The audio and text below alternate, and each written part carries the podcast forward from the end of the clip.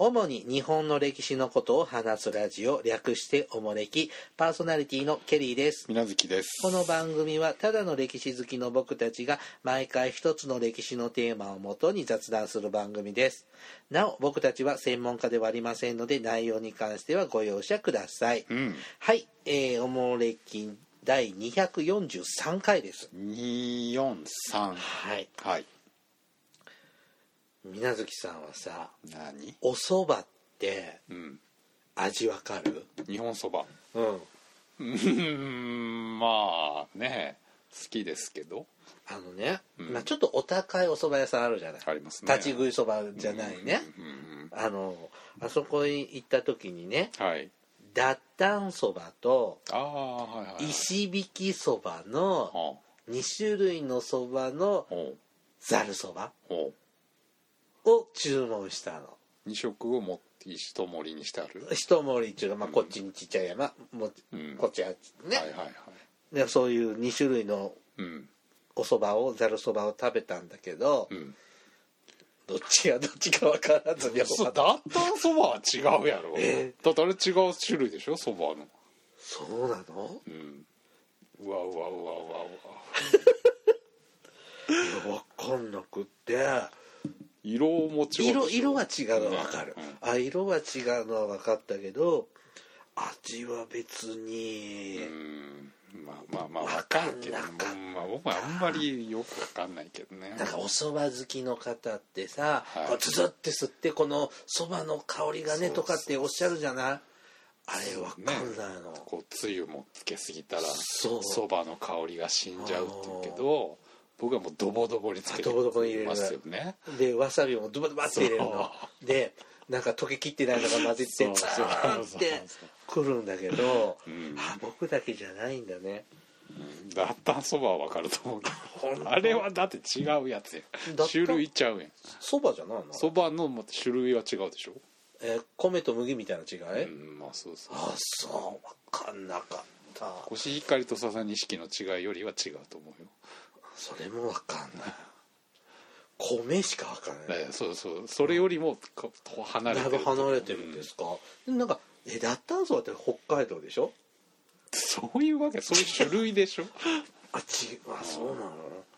あとそそばがきって食べるああ寝たやつね、うんあんまり好きじゃなあい塊うんやっぱおそばの方がいいそのれではつるっとしてる方が美味しいよねあーそばはね、まあ、うどんもよく分かんないけどああそばかうどんはねなんかあんまりそんなうんちく言う人いないでしょ、ううんんそばねそうそうだよね、うんあのだから僕はうどんの方が好きだけど十割そばとかさああ食べたけど、うん普通のさあれ8割ぐらいでしょそば粉8割の小麦つ粉なぎがね2割とかって入ってるのと、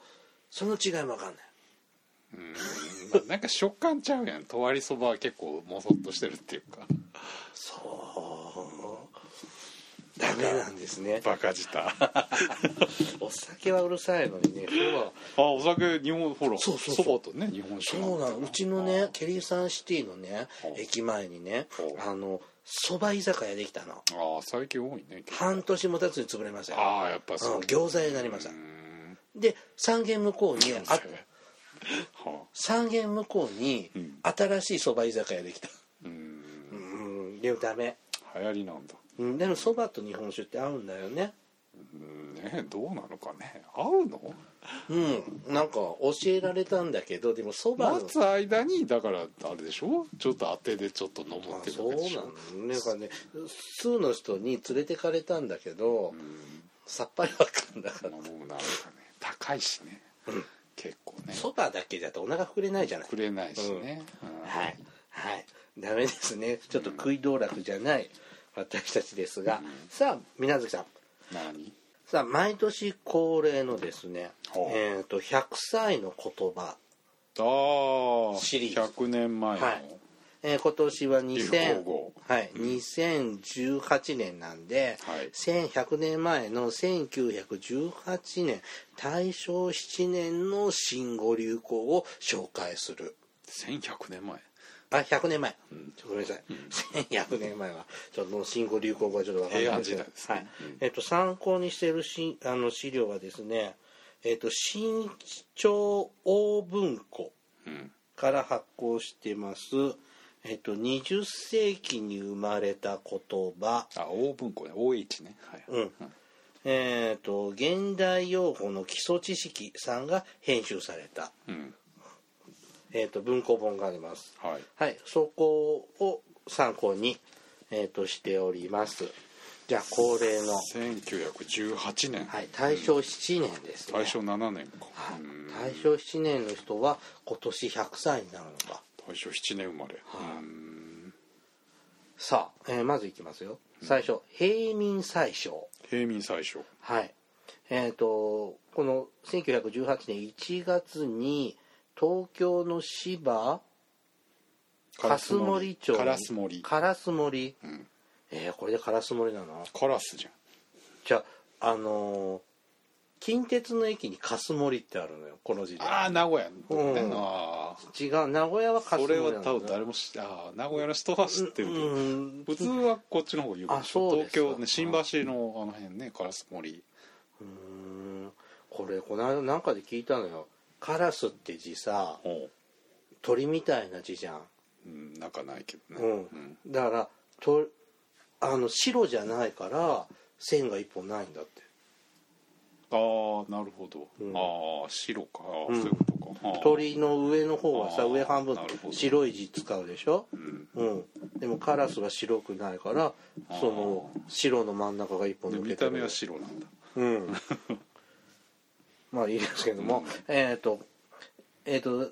1918年1月東京の芝烏森にうん平民食堂という簡易食堂ができました、うん平民は明治2年にできた言葉で死の交渉のうち士族以外を総称したものですうんこれは習ったね、うん寺内内閣の後声優界総裁の原敬内閣が誕生うん原は陸陸軍海軍外務うんの3つの大臣以外は全ての閣僚を声優会会員で固め初の政党内閣となりましたうん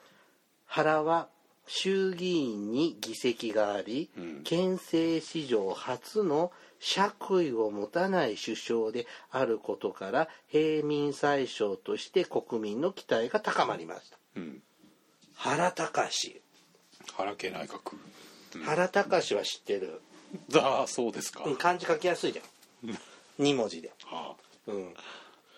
せこのなんか政党政治で初めて大総理大臣になったんだよね今読んだ書いてじゃあんるやっていうぐらいでうんすが、声優界って政党でいいのつ そうですね立憲声優会あ立憲声優会それも今は名残がないの政党としてまあまあ自民党の元の系譜ですけどねああそうなんだうんの一つですけどねまあまあねいろいろくっついたり離れたりね、んまあ、今も昔もしていますわ外務大臣とかはやっぱり外交官はねやっぱりちょっとこう、まあせ、語語学がまあ顕著ですけあーどやっぱりちょっと特殊技術なんでなるほどね、でまあ陸軍海軍はまあ、まあそれもやっぱ仕方りない特殊性のあるポストなんでね、うんでこれより前っていうのはその公爵とか伯爵とかそういう家それ族まので人のがあ大臣経験者はそうですね爵位のある人家族って家族と爵位は違うで違うんですか、え家族爵位を持ってる人が家族じゃあ家族の人が爵位をもらうんじゃないのあーんまあまあそうやねまあそうやね、うんまあまあまあ私たちとはちょっと違う世界の人たちしかなれなまあかまあそうっですけど、うんたが、えー原敬はそういう爵位持ってないうんこの後今後この後ももらわないの原系はそうですね暗殺されちゃうからねあーこの後原系内閣の最後に死んじゃうんだこの後暗殺されますねううーんんはい原敬平民最初んですね、平民じゃないけどね彼はだからなん何なの士族でしょあ士族彼は武士の盛岡藩の結構ねアッパーの家老のうちの出身だから結構武士としても高い身分の人ですそうなの、そうか士族士農工士はみんな平民になるんだっけ農耕商は平民でしょで武士は士族でし士族ょ、じゃんねうんだからまあその機体からまあいわゆる平民宰相って呼ばれるけどもともと彼は平民じゃないうとーんでもまあそっちに近いようなまあまあ期待売りををしてたの込めてだけど、うんまあここにも最後に書いてあるけど、まあ、実は結構やることは期待外れだったっていう話でまそうあだから後々暗殺でちゃ暗うんだけど殺されるんうだ、最悪ですね、最悪です ね、え戦前ってさどうやって総理大臣になれるんだっけ、総理大臣は天皇皇の指名ですからまあ実質はその元老と呼ばれるあーその古くからいる政治家がこの人でお願いしますって言ったら、うんなっちゃうんだよねんうんはい続いて米騒動米騒動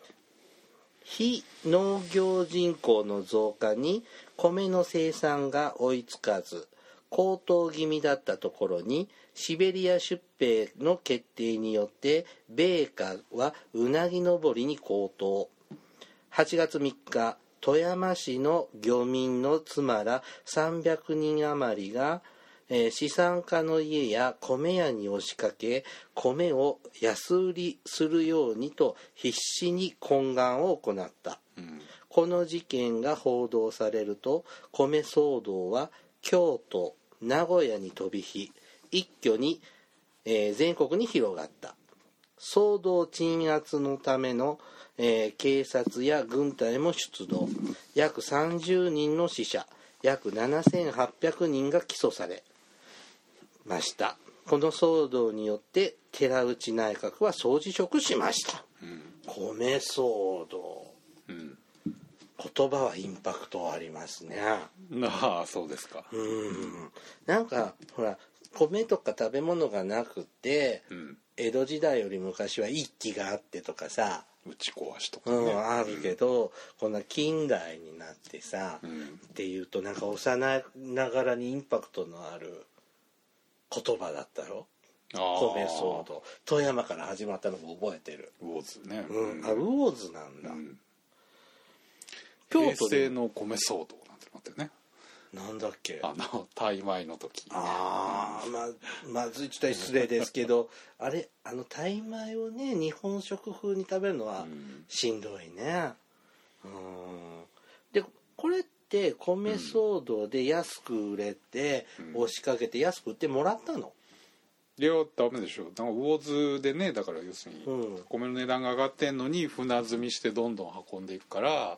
ーなんとかしてくれって地元のお母さんたちが押しかけてそれはそれで終わっちゃったんですうんそれが翌日の以降のその要するに新聞報道でバンって出ちゃったんで女子供が頑張ってるのに俺たちもってことで名古屋京都でドうんンと騒動で全国で暴動化しちゃうっていう、うんうんで寺内内閣は総辞職こんなことでそらだって国内でこんな暴動起きたらそらそうそら政治は責任です全国でよかうんうん軍隊が出動するっていうのはよっぽどでしょ軍隊出たので書いてあったじゃんあ本当や、そうやうん30人亡くなってるんだもんね、うんはい女一揆うん米騒動の主役が富山の漁民の主婦たちであったことから女房一揆とか、ん女一揆という言い方をされましたで今の前今段の話ですね、はいうん米騒動から女一揆女一揆から米騒動あうんになったんだ、はい次宝塚少女歌劇うん小林一三うんは阪急電鉄の前身であるなんて読むのかな美濃箕面有馬、電気軌道はい、の、えー、と創立に参画うん有名な行楽地もなくん人家も少ない沿線のため行楽地がないのでないなら作ればいい乗客が少ないなら住宅を作ればいいと、えー沿線各地を買収沿線各地で買収した土地は25万坪うん温泉ゆ動物園沿線の観光地化まで考えた多彩な事業を展開しますうん宝塚新温泉えっと宝塚ファミリーランドの今今ある宝塚ファミリーランドってあるでしょ現在の宝塚ファミリーランドのアトラクションとして1913年に始まった宝塚少女歌劇団は創設から4年後の1918年東京に進出しファンに熱烈な歓迎のもと帝国劇場にて公演が行われた。えー現在の名称宝塚歌劇団に改称されたのは1940年うん沿線開発は成功し1929年には混雑するターミナル駅の梅田に世界初のターミナルデパート阪急阪急百貨店を創業し開業したうんというところのことで、まあ、流行語として宝塚少女歌劇うん東京にも進出ってことですかまあ後にね、うんうんあだからこの年に東京進出ですよ、じゃあ東京進はい、出の土地か、 1913年に始まりああそうか18年に東京進出うんですってこれってこの間までやってた朝ドラの「わろてんか」の伊能さんはこの人のがモデル、まあなんかはっきりはしてないみたいですけどね、う小林静雄かなみたいなこと言ってましたね、うん、だって別に電車組映画作ってただけだもんね伊能さん電鉄の営業は出てなかった出てこない見してないね宝塚も出てないけども、うまあ役割的にはこのポジションじゃないかって言われてましたけどね、うんはんあそうなんだねこうターミナル駅に世界初のターミナルデパートっていうのは阪急百貨店なんだねああそうやね今もあ建の物、うん駅のデパートってことでしそょうそうそうあんなの大都市行ったらどこにでもまだこれがまさに今の私鉄経営のモデルケースじゃないですかはあ線路引いて家作って終点に遊園地があって、うん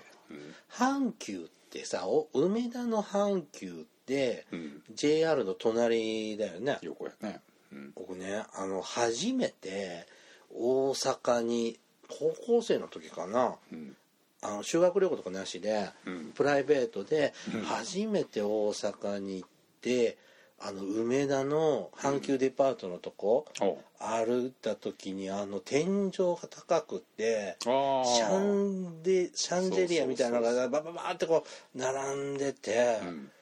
なんかすごい駅だな駅なのデパートなのかよくわかんないまんまあそこがあのあそこじゃこの古細いそうそうあそそこはうそもうともとのホームだったとこあそうなんだでももっと奥じゃない今そうそう今あの国鉄が高架された時にうんもともとは国鉄を越えて中まで入ってきたんだけど、うん国鉄が高架された時に梅田駅はこの国鉄あちょっのとずらしたの高架ねに移っちゃったんでその跡地があのシャンデリアがあー今ちょっと改装されて昔の意味でそうやね面影今がさちょらっにとない印象け変わどったね百貨店もちょっと雰囲気変わりましたねうんあれはねすごいけどこれもだからこのもう80年90年近い話なんだねうんはい、はい、続いて「花葉と豆ます」花鳩豆マスこれカタカナで書いてあるんですが花と豆マスじゃない、うんうんこの年花鳩豆ますで始まる第3期国定教科書尋常小学国語読本うんの使用が開始されましたうんこれは従来の、えー尋常小学読本を新しく編集し直したものであり授業でどちらを使用するのかをの選択は各府県ごとに一任されましたうん新版と旧版ね、うんはい、しかし各地で盛んになっている自由教育運動の影響を受けて、えーより伸びやかな雰囲気を持った尋常小学国語読本を選択する府県が圧倒的に多かったそうです。うんがでこの最初に載ってるのが「花」「鳩」マス「豆」「マス」とかってこう書いてあるのそうそう咲いた咲いた桜が咲いたみたいな1年生のそ本うだそようそうねそうそうあなんか絵本みたいだったね最初のこう1年最初は生ねので国っ語かねい教科書でねうんうん綺麗なうんのだったけどそうだね1年生の時かうん大こんなに日本語って難しいって思うなんて思ってもなかったけどねあの頃は何習ったんだろうねこうひらがなの書き方とカタカナの書き方覚えたけどああねそれこそ順番に漢字とか山とか川からああこの間までやったの漢字のやつにね、習ったねうん一つのお話があって最後にほらそこに出た漢字の勉強みたいなコーナーがあったでしょ違うのかなあ違うなこう下にほら点線の下にうん漢字初めての新しい漢字人の漢字がうん出てくる出てくるうんそうそうそう習ったうんまあ今こんなに漢字で苦労するとは思ってねあの頃は思ってなかったよねね書かないけどねそれこそ最近ねあなた書くのか僕は書くあなた好きなんだよね、うんもう今はね本当にキーボードばっかりですねあのね僕もパソコンではもちろんね書類とか作るんだけどう、んもうちょっと漢字変換賢くなんないかなって思うよな随分賢くなったじゃないですか、うん多少思うとねでもイラってするうんまあするけど、もうなんでこの変換にすんのってその字じゃないんだよとかって思いますけどねうんあ国語ねはいうーんまあこれ戦前の話ですからねうんうんはい続いてシベリア出兵うん1917年のロシア10月革命に対して立場を決めかねた日本政府はこの年、えー5月から6月にシベリアで起こったチェコ軍団の反乱を機にアメリカと共同出兵することに同意まず1万2000人からウラジオストックに上陸しましたこれ以後アメリカの限定出兵の要請を無視して10月末には7万2000人が常駐策略を巡らせました革命干渉が失敗に終わりイギリスアメリカフランスが撤兵した後も日本は東東部シベリアを拠点に北満州を支配下に置こうと1922年まで居座りましたうんシベリア出兵ですようんそうやねこれでタイが行方不明になっちゃうんだよねベニオンさんは日本でずっと待ってたんだけどねうんでぐらいしか覚えてないシベリア出兵ああそうですかうんんこれでねタイタイだよね名前忘れてた伊集院あなんとかさんあ記憶なくしちゃうんだよね、あそうだっけ、うん、記憶なくしてロシア人の女と日本に帰ってくる来るんだ、あそんな話なんだ、うんへうえ、んえなんかドラマになんだっけ実写かなんかなあまた実写か映画かなんかやるんだよねうん、あのハイカラさんが通るねああそうですなアニメでやってましたねうん、はいはいはいそうそうそう、ハイカラさんがねうん、今でも見れたもんなのかな見れんじゃないの、うんコミックではよく見かけるけどね少女漫画ですよ少ね女漫画ですね、うんシベリア出兵このねチェコ軍団がなんでシベリアで反乱を起こすの全然違うじゃないチェコうんロとシア軍の第一次大戦でしょあロシア軍の捕領虜になってる人たちオースト当時チェコはオーストリアの支配下にあってそうですね、う、うんうん捕虜になってる人たちをシベリアまで送ったんだ、うんでまあ彼らが反乱を起こして反乱を起こすぐらい力あるんだねっていうかまあ要するにねそのロシアでわけのわかんないこと連れてこられてうん殺されるんならって話でしょあーえこの頃まだ帝政ロシアいやいやだからもう革命は始ま革命、うんああだから余計かロシア帝国はもう終あわってそうだねますよ、あああこれを抑えるのに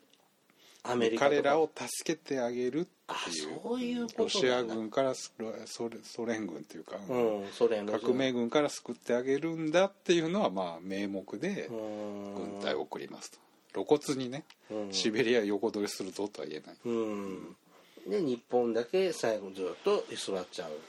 まあそうですねタイミング逃したっていうのもあってあそうなのそうそうそう他がまあぼちぼちねも帰うっちゃうダねメだなっていう時に、うんまあ、二項事件ってあのシベリアの港町でうん日本軍の虐殺のされちゃう事件があって、うんまあ、それで結構国内世論がうんやり返すべきだみたいなんで、うん引くに引けなくなっちゃなるほう、どああそういうのそういう背景もあるんだまあねまあそんな部分もあるね、はいうん、はい続いて赤バイ赤バイえー自動車事故と道路破壊が問題となり、うん警視庁は取り締まりのため赤いオートバイに乗った交通専務巡査交通専務巡査100名を配置します。うんでこれが1936年昭和11年からは白バイになるんだああ最初赤かった赤かったんですねうん時々さ白バイさいやらしいとこで貼ってるよね大体いやらしいとこで貼ったでしょあのケリーサンシティの うん中央町の中央通りでね、あなんか木に隠れて止まってんあーのそうそうしてなんで走り出したか知らないけどなんかターゲット見つけてうーって言って「いやらしいこの人」ってもっと違うとこで仕事しろよって思っちゃったけども。ねえでもあの携帯電話喋りながら運転してる人とかうん見てると、こういうやつを取り締まってほしいなって思うんだけどね。大体そういう人は捕まんない、ねえ難しいねはい赤バイの次は赤い鳥赤続きはい夏目漱石門下の作家鈴木三重吉うんが主催して童話童謡雑誌「赤い鳥」を発行、うん北原白秋や西条八十んら当時の文壇人がこぞって執筆しましたうんえーこの時童謡という言葉も一般化しました、うんえー童謡も100年ぐらいの言葉なんだねうん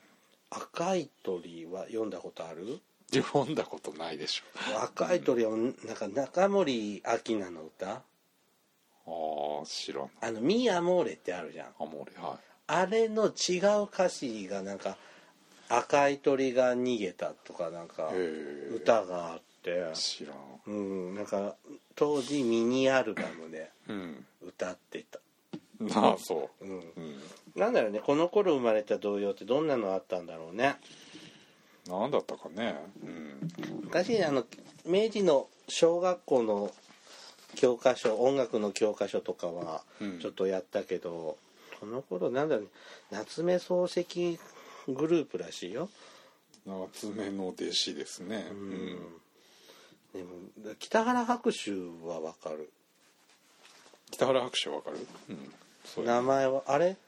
あの素晴らしい愛をもう一度北原白秋じゃ絶ない対違うと思うなあれなんかそんな人じゃなかったそんな最近のってそうだよね最近じゃな北いけど原なんだっけ赤とんぼとかじゃないのあれ滝蓮太郎じゃないのいやそれはい次行きます 滝はまあ曲でしょだいスペイン風邪うん第一次世界大戦中の西部戦線で発生しスペインで猛威を振るった流行性感冒スペイン風邪が世界的に大流行します、日本ではこの年えー1918年10月から翌年にかけて流行し患者150万人、そのうち15万人が死亡しました、うんえー島村宝月うんもこれにかかり亡くなりましたはい2ヶ月後松井須磨子これ女優さんですねそうやね私はやっぱり先生のところへ行きますとその後を追って死にましたうんあれあそうか付き合ってたんだねそうやね島村宝月さんとうん松井島子スペイン風邪ってすごいんでしょ15万人亡くなってるイねンフルエンザやねえ1割はすごいね患者のね港さんインフルエンザ前も喋ったんだなったことあるあるよ僕多分ないと思うのよほんまに気づいてないだけちゃうのかなうんじゃあ行かないんでしょ行かない、うんじゃあ分かんないよねひどい風邪かなみたいなあえでも一日寝たら治るぐらいだから本当にあそれは違うんちゃう節々痛くなることがないからそれもうそれも風邪でもなるでしょあそうう、んでもないな熱が出たらなるでしょうんだって誰もインフルウイルスもくれないもんあそう友なの達いないから結構不特定多数と会う仕事じゃんそうだねこういっぱいいる人に、うんうんよインフルも寄ってこないぐらい愛されてないケリーさんああかわ いそウイルスも来ないういややらない方がいいよもうどえらいでやもっぱね僕ねスペイン風邪ってねあの朝ドラの「アグリあああの」か床屋さんでパン玉屋さんのね屋さんのうねんあれのアグリさんのお父さんがほうスペイン風邪でやられたんじゃなかったかなご兄弟だったかなあーそうなんだんっていう話だったうんその辺で初めて知った言葉ですねはい続いて八幡製鉄汚職うん衆議院予算委員会で官営八幡製鉄所の同編払いえこうこう鋼鋼後か編後編払い下げ問題が取り上げられ、えー追及を受けましたこの年の2月18日、八幡製鉄八幡いやごめんなさい八幡製鉄所長官押川則義森吉が吉うん、さん則義さん則吉さんが自殺したそうですうん、何のことですかお食事系でし汚ょ職事件、ん美味しそうですね美味しそうやね、うん、うーんまあ、こまあ、こそうか当時は国新日鉄国新日鉄はないですね官営八幡製鉄所鉄上関営でね、うん明治からあるそうやね有名な有名なこう工場ですねこのこれが北九州工業地帯のうんまあまあっていうそうやなんか長く中核の、まあうん施設の一つですな、うん今言うの北工業北九州工業地帯とかそれを言う阪でしょ神工業地帯とか、うんはい続いて新しき村、武者の工事実篤が理想的社会の実現のために全国の同志とともに宮崎県に創設した農業共同集落のこと個人の成長と全体との調和を目指す桃源郷を作ろうとしましたしかし有島武雄は中央公論で武者の工事兄へ K 武者の工事経営んとして新しき村の批判を発表しました武者の工事実篤は当時34歳うん有島武雄はこの年、えー生まれいずる悩み」を新聞に連載しています村はその後1939年ダム工事で大半が水没してしまいましたうん仲悪いの武者の工事も有島名前は聞いたことある2人ともそうやね悪いんでしょ本当に悪いのう知らない何この村どこにあるの宮崎県ですって今せねあの、うん、南の方です ねあの宮崎のねチャウスバルのあたりとかチャウスバルってとこなの宮崎チャンスバルはね僕あの僕ちょっと福祉関係の仕事をしてるんだけどほら前紹介したじゃん岡山四聖あー人はいはいはいはいはのい石井十二さんがあーチャウスバル宮崎日向の国で帯とかなんかあっちの方でしょ確かうんそうですか、うん、今でもダムに大半う水没しちゃったみたいですけど、一部は残ってるんじゃないのかなうーんねえはい、宮崎の方情報お願いします。そういう運動があったわけねうーん、はい、宵町草、うん男を待つ女の歌か、女を待つ男の歌か。この年に楽譜が発売されるや、たちまち大ブームとなりました。うん可憐な美人画で一世を風靡した竹久夢二が1913年に少女詩集の中で発発表したう詩「宵町草」を読んで感激した宮内省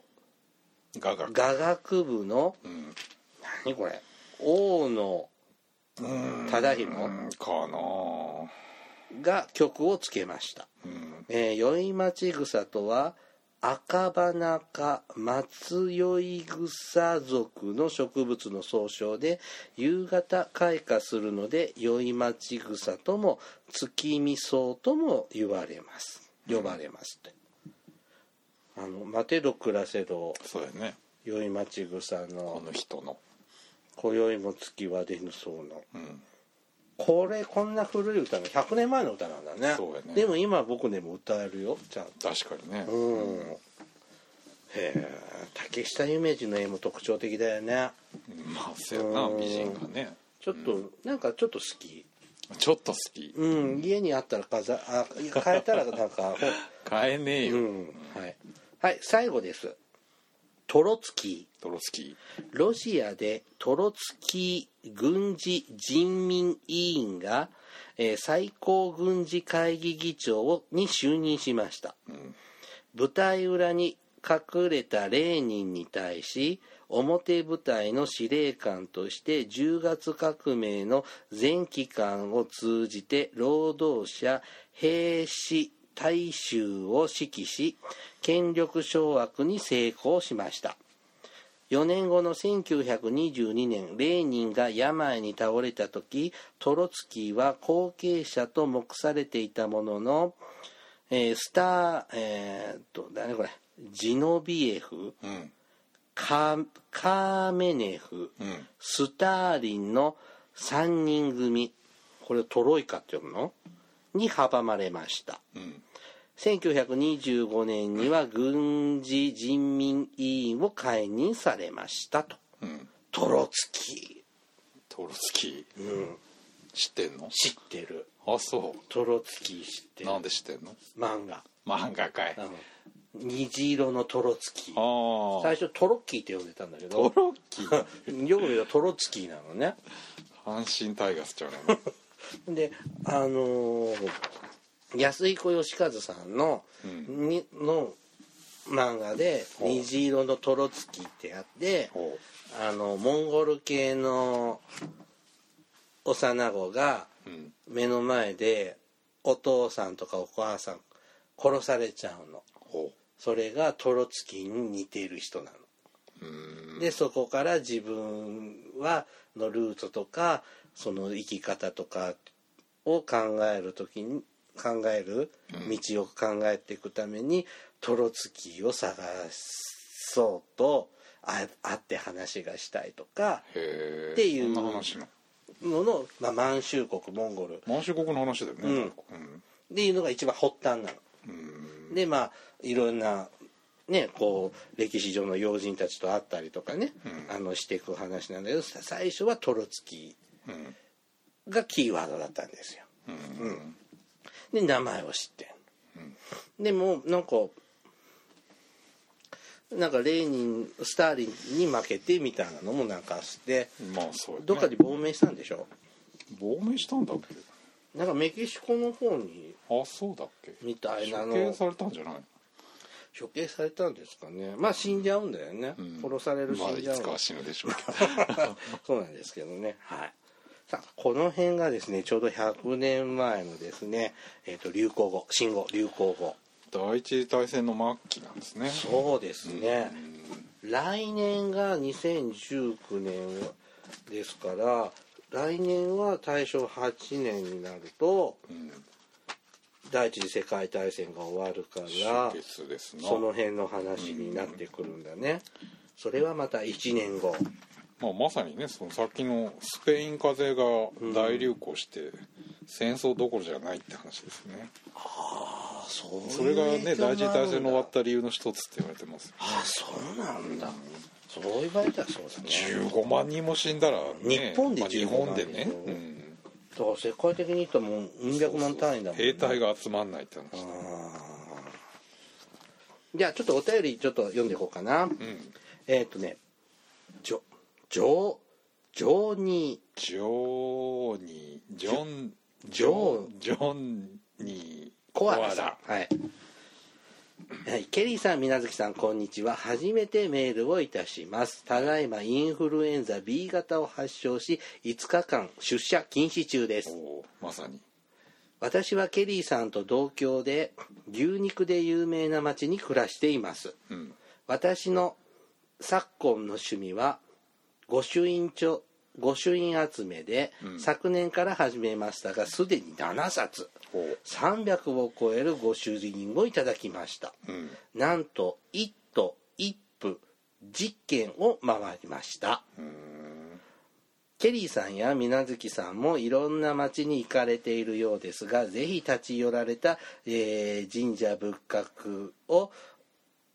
お参りの際は御朱印などを、えー、といただかれいただかれたらどうでしょうか、うんなのでおもれきで仏教伝来なども取り上げていただけると幸いですといただきましたうんもう治ったでしょうねこれ3月にいただいたお便りですから3月からは治ってるでしょう、うんああ御朱印集めすごいね1年で300超えあ1年かうんん1年で300 7 1日1個ぐらいいってるわけそんな感じでしょうかねまあ違うだろうけどまあでも多分三重の方らしいのであそうなんだ同居同郷だからあケリーさんも三重県出身ですから牛肉がかああそこか、はいはいはいは伊賀かない伊賀かな伊賀牛、うんねああのまだだってお伊勢参り関係でももう神社だらけじゃん三重県なんてああ確かにな、うんねこうですよでも一頭一府10件ですから、うまあ、そのうちの1件は三重か、んでしょうね、でもさねこう御朱印っていうのは神社でもらうんでしょあお寺お寺もあるよ神社もお寺も一緒あるあるごどっちも御朱印っていうの御朱印でいいんじそゃれなはい神仏集合集合の時い代やいや御朱印は朱色のハンコだかあそういう意味なのらあなたの印鑑も御朱印ですあそうなのよいや、まあ、いいちょっと意味合いが違うけどうんまあ朱色って字書くもんね、んあ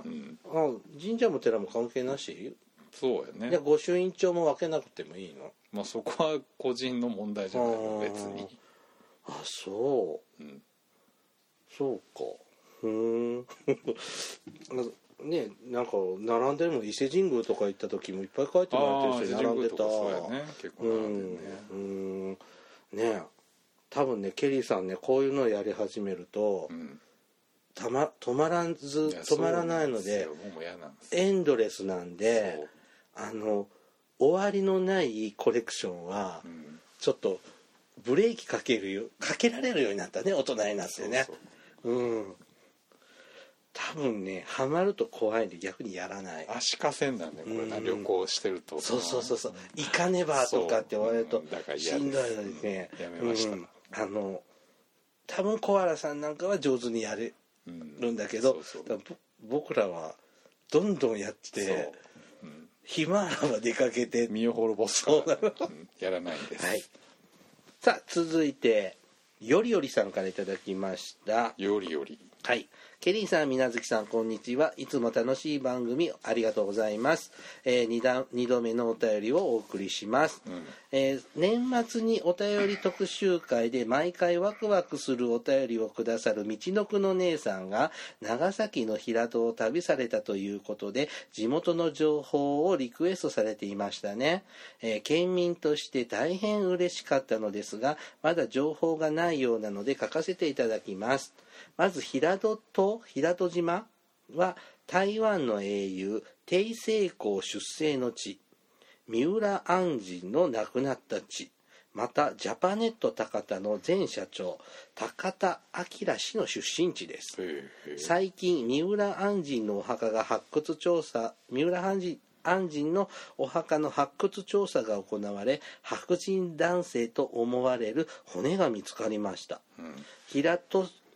平戸市ではえ平戸あごめんなさい平戸市では DNA 鑑定のため安仁の子孫を探しているそうです、うん次に現在では平戸とと橋でつながっているお隣の行く行きつきうん行きつき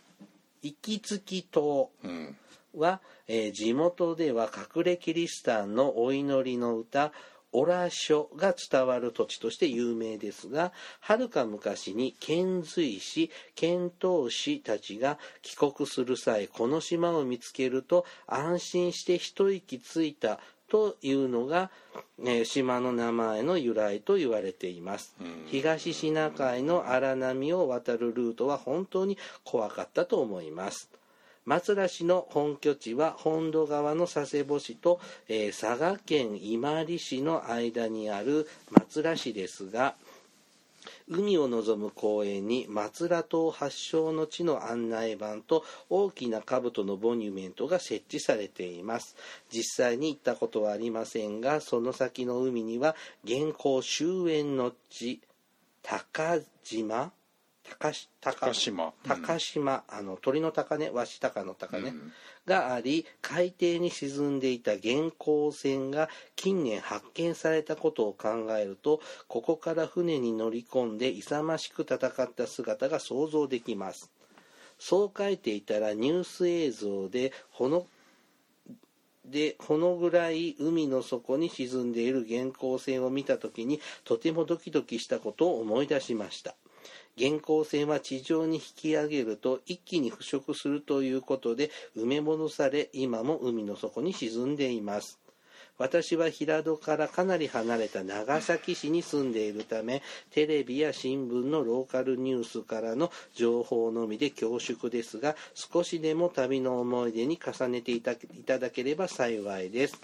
えーこの回でケリーさんがオタクさの話をされていましたね私もオタクさは大好きでお便りネームにしようかと思っていたので嬉しかったですシーボシーボルトが愛する女性の名前を新種のアジサイにつけたことからあオタクさはアジサイを模した形なんですといただきましたうん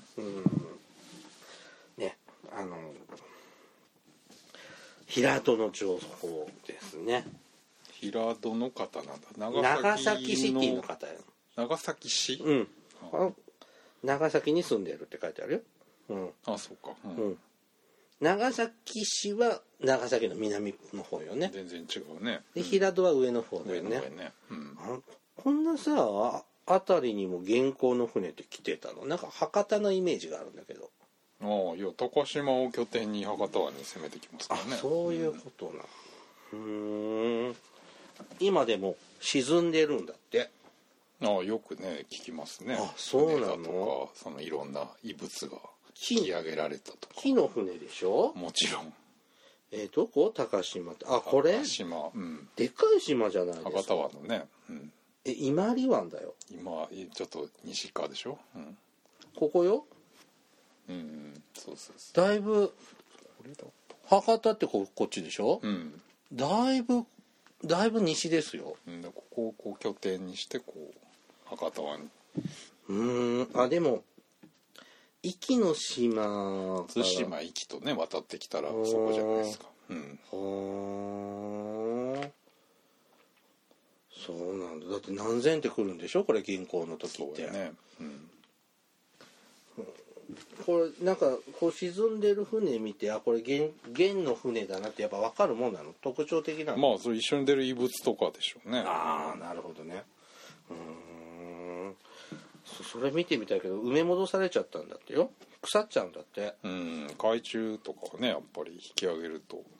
なんで腐っちゃうの酸素に触れるからまああるしねやっぱり低温の水中っていうのはやっぱりあにある冷蔵天然の冷蔵庫だからか木はね、うん、ああなる一ほ気どにね朽ちるらしいよはいありがとうございますじゃあね今日はねここまでにしますね、うんはいおもれきではリスナーの皆様からのお便りを募集していますあの時代に行ってみたいあの人に会いたいおすすめの歴史漫画歴史小説大河ドラマなど歴史ドラマや映画の思い出や感想戦争の体験談他にもいろいろとお便りテーマがあります詳細はおもれきのブログをご覧ください、えー番組へのお便りは E メールまたは Twitter のダイレクトメールでお送りくださいメールアドレスはおもメールアットマークおもれき .com ツイッターはひらがなでおもれきと検索してください、さらにおもれきは YouTube でも過去の回を配信していますこちらでもおもれきをお楽しみくださいはいではまたポッドキャストで